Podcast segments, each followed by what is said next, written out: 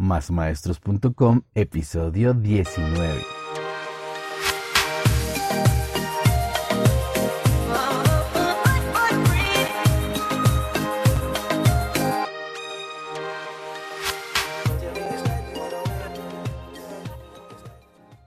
Buenos días, tardes o noches, maestros, maestras y todos aquellos amantes de la educación.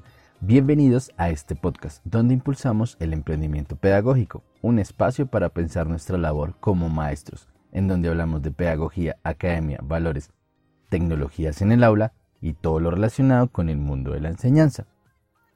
Esto es Más Maestros. Y si eres un maestro motivado, este podcast es para ti. Hola, ¿qué tal queridos amigos, maestros y maestras? El día de hoy vamos a tratar un tema sobre la motivación. Y la reflexión de este episodio va dedicado a todos aquellos maestros que siempre motivan a sus estudiantes. Si tú eres ese maestro, este episodio es para ti. Resulta que la motivación puede ser una estrategia fundamental en el aprendizaje es una estrategia indispensable y últimamente se ha convertido en algo obligatorio. Siempre cuestionamos nuestras prácticas pedagógicas en torno a este concepto porque aunque eh, en ocasiones esa motivación aparece desde el interior, por lo general los niños, los estudiantes están expuestos a una motivación externa. Aquí reflexionamos y les contamos cómo vamos a abordar el tema del día de hoy. Mm, y tenía una frase aquí fundamental que decía así, siempre que exista aprendizaje, algo de motivación debe existir.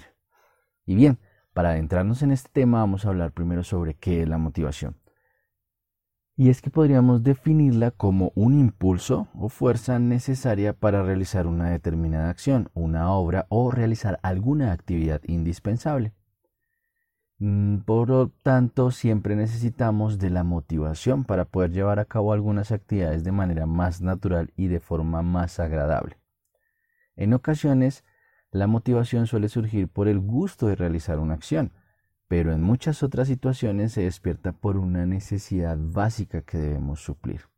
Por ejemplo, para escuchar música siempre eh, notamos una motivación eh, agradable porque eh, sentarnos a escuchar la música que nos gusta, pues eso estimula nuestro cerebro. Nuestro cerebro recibe un refuerzo positivo. Pero cuando debemos realizar otra acción, como por ejemplo eh, ir a organizar la cocina, lavar los platos, eh, organizar algo que pues no parece que tengamos mucha motivación, pero pues porque nos desagrada, no nos gusta hacerlo, pero igual lo debemos hacer por cubrir una necesidad de limpieza y orden. Para las dos acciones necesitamos motivación bien sea porque nos guste o bien sea porque lo tengamos que hacer.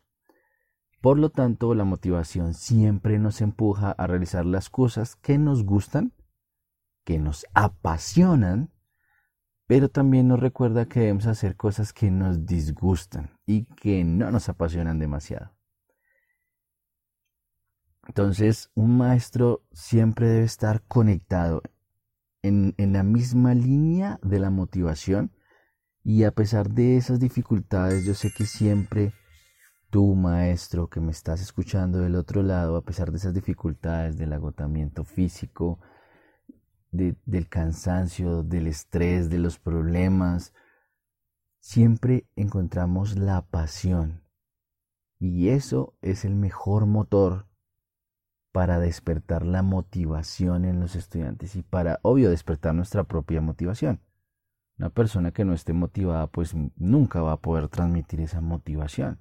Y tú, maestro, yo sé que lo haces perfectamente. Pero tenemos que tener mucho cuidado porque dejar apagar la motivación es convertir un aula en un desierto. Un salón de clases en un desierto. Porque siempre debemos estar motivados a enseñar y aunque humanamente podamos desfallecer, decaer, Siempre tendremos a alguien a nuestro lado, a ese par académico, a ese compañero, a ese maestro que se sienta al lado de nosotros en la sala de, de, profesores, en la sala de maestros, que nos contagia la emoción de enseñar, que nos contagia o nos transmite esa buena vibración cada mañana o cada día cuando empezamos nuestras labores educativas. Si no enseñamos con motivación, nuestra vocación se va a apagar lentamente. Y ese sueño eterno de transformar la sociedad, de aportar ese granito de arena a esa transformación de la sociedad, se va a difuminar como, como la luz del sol cuando cae y empieza el anochecer y entonces cada rincón va a ser más oscuro y vamos a perder esta batalla contra la ignorancia. Entonces siempre debemos estar motivados. Y tú, maestro, que me escuchas, que a pesar de las dificultades estás ahí siempre motivado. Y aparte del maestro, podemos usar esa motivación como una estrategia de aprendizaje. En la escuela, en los institutos, en cualquier centro de educación, existen cientos de miles de millones de procesos de enseñanza y en ocasiones pensamos que si mantenemos a todos los estudiantes motivados, estos van a aprender de una manera formidable.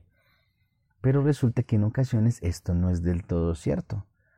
La educación no es un lindo arco iris donde salen Pegasos y Little Ponies y donde todo es lindo y bello.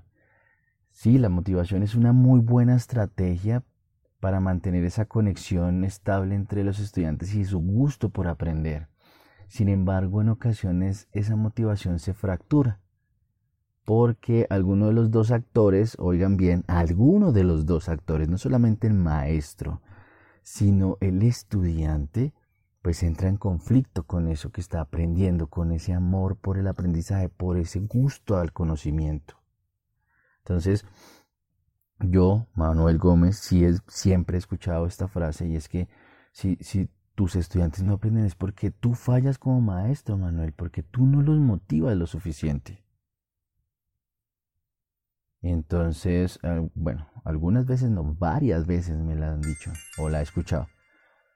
Pero esta frase suele caerse por completo al piso al suelo, llegar hasta el inframundo, porque evidenciamos también que el estudiante no se encuentra motivado desde su interior, no le encuentra sentido a aprender no le encuentra gusto al conocer, no le gusta eh, hacer las cosas, no, no saborea cada instante de la estrategia de educación que tenemos ahí, de la didáctica que le proponemos. Entonces no solamente es que el maestro vaya y le lleve pimpones y haga malabares y se vista de payaso para motivar al estudiante. No, el estudiante también debe tener una motivación interna por aprender porque por más que nosotros lo sacudamos desde afuera, si por dentro no quiere aprender, no vamos a lograr nada.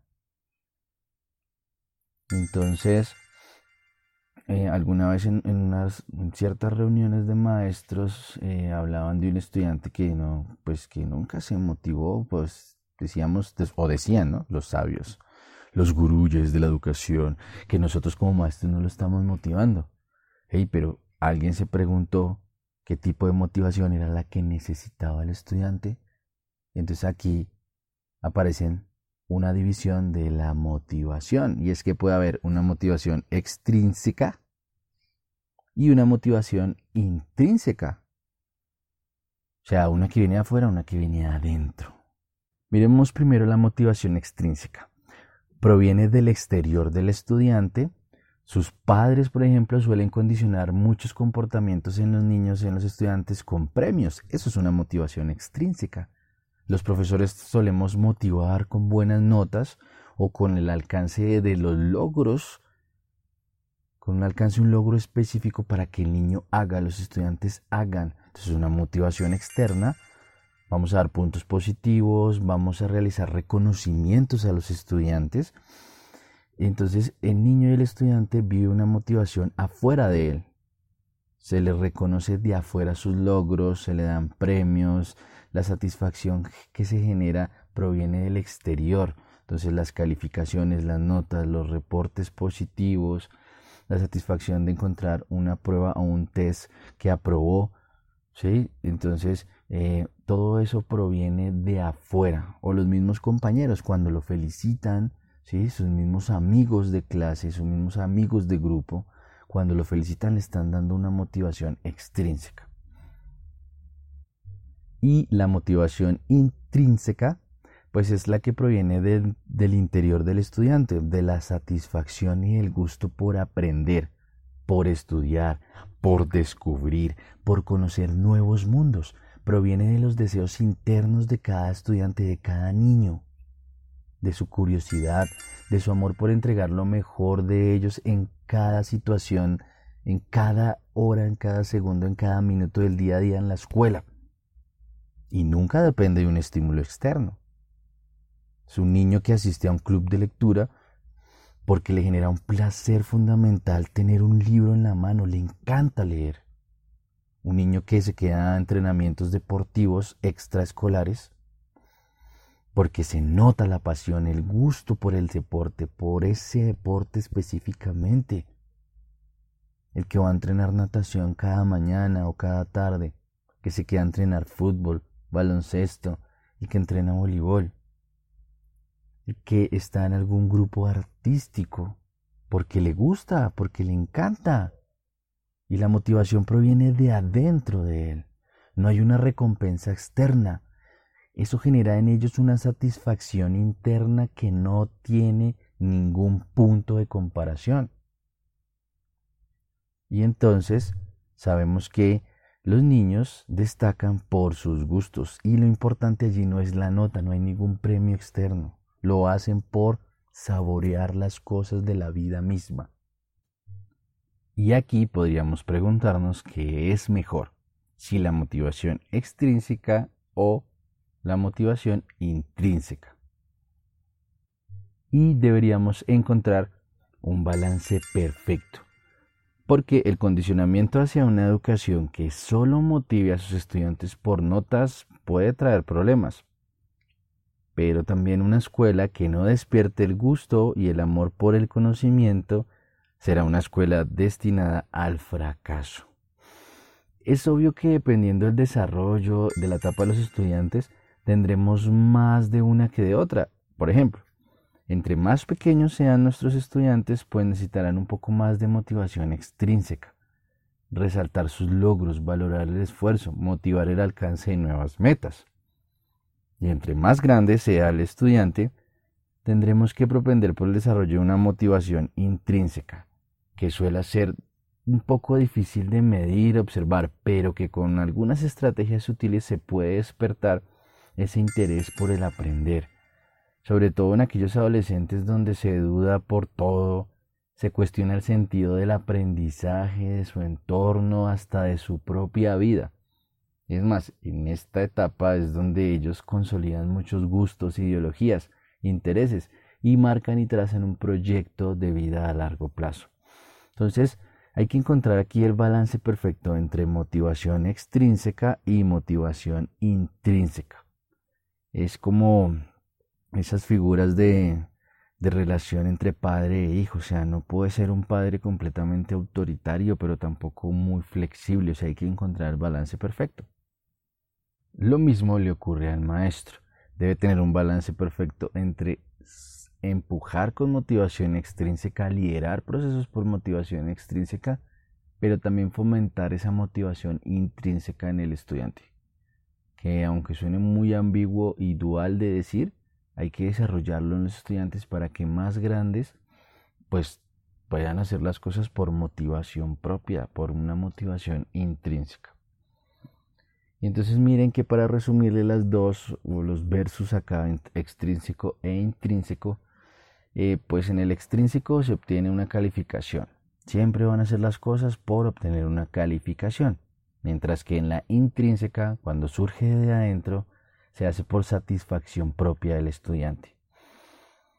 Por lo general en lo extrínseco pues se hace por obtener un premio o por evitar un castigo.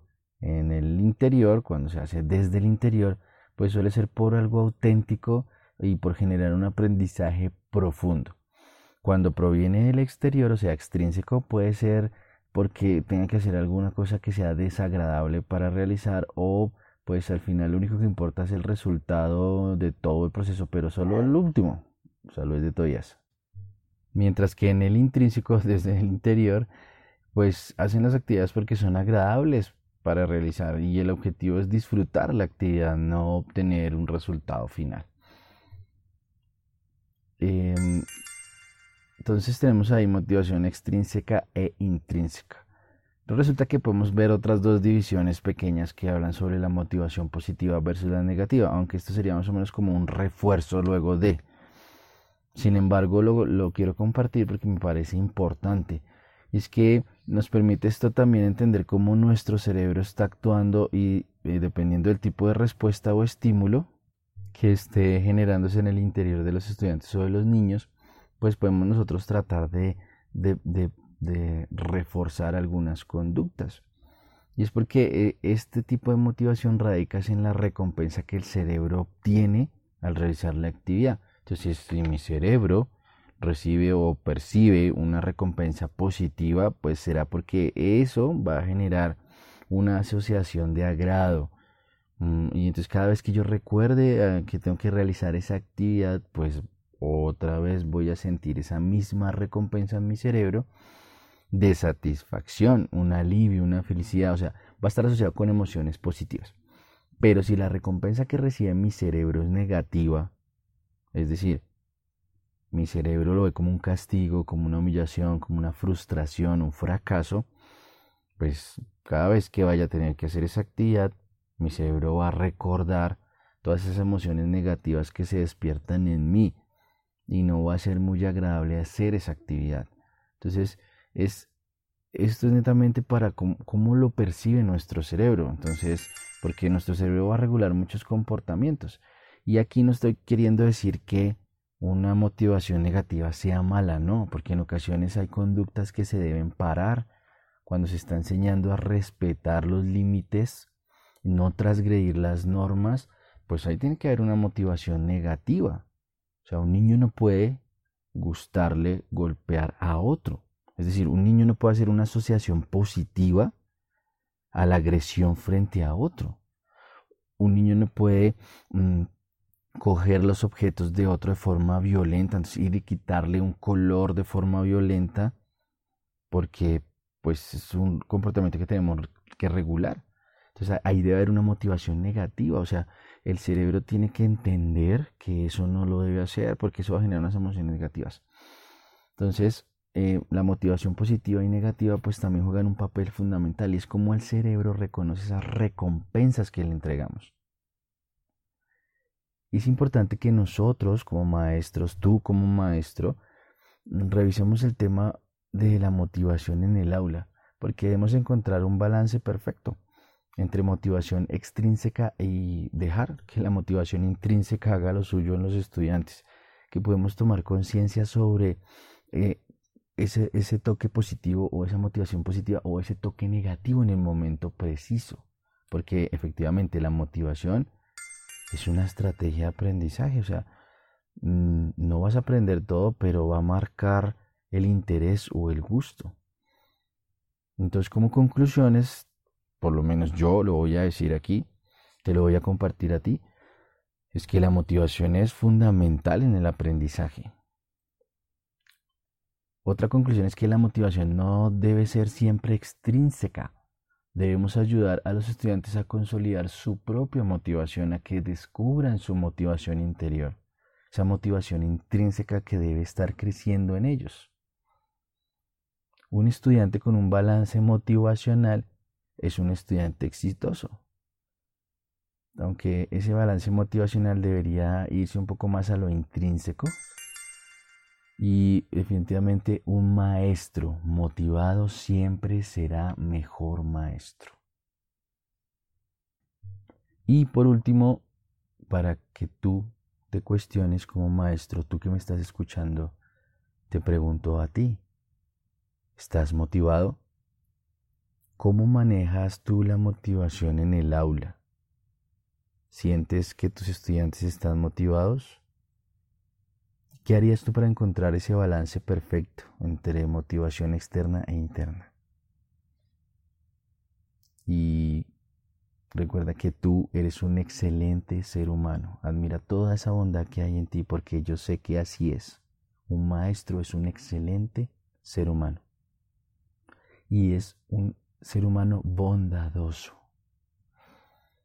Y bueno, este fue nuestro episodio sobre motivación en el aula como estrategia pedagógica. Recuerde que pueden encontrar más información en nuestra web y digo nuestra porque quiero que hagan parte de esta comunidad, másmaestros.com. Pueden escribirme al correo manuel por si quieren compartir alguna idea, quieren venir a hablar en el podcast o contarnos algo que crean importante para la comunidad.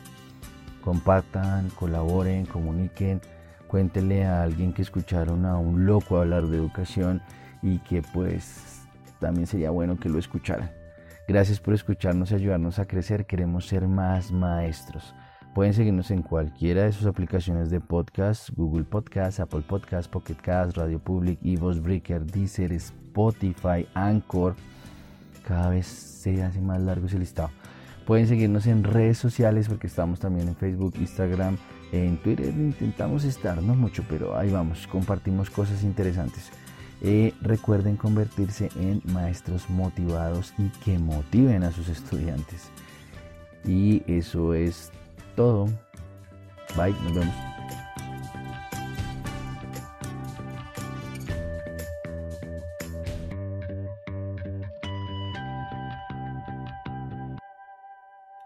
Y les voy a confesar algo.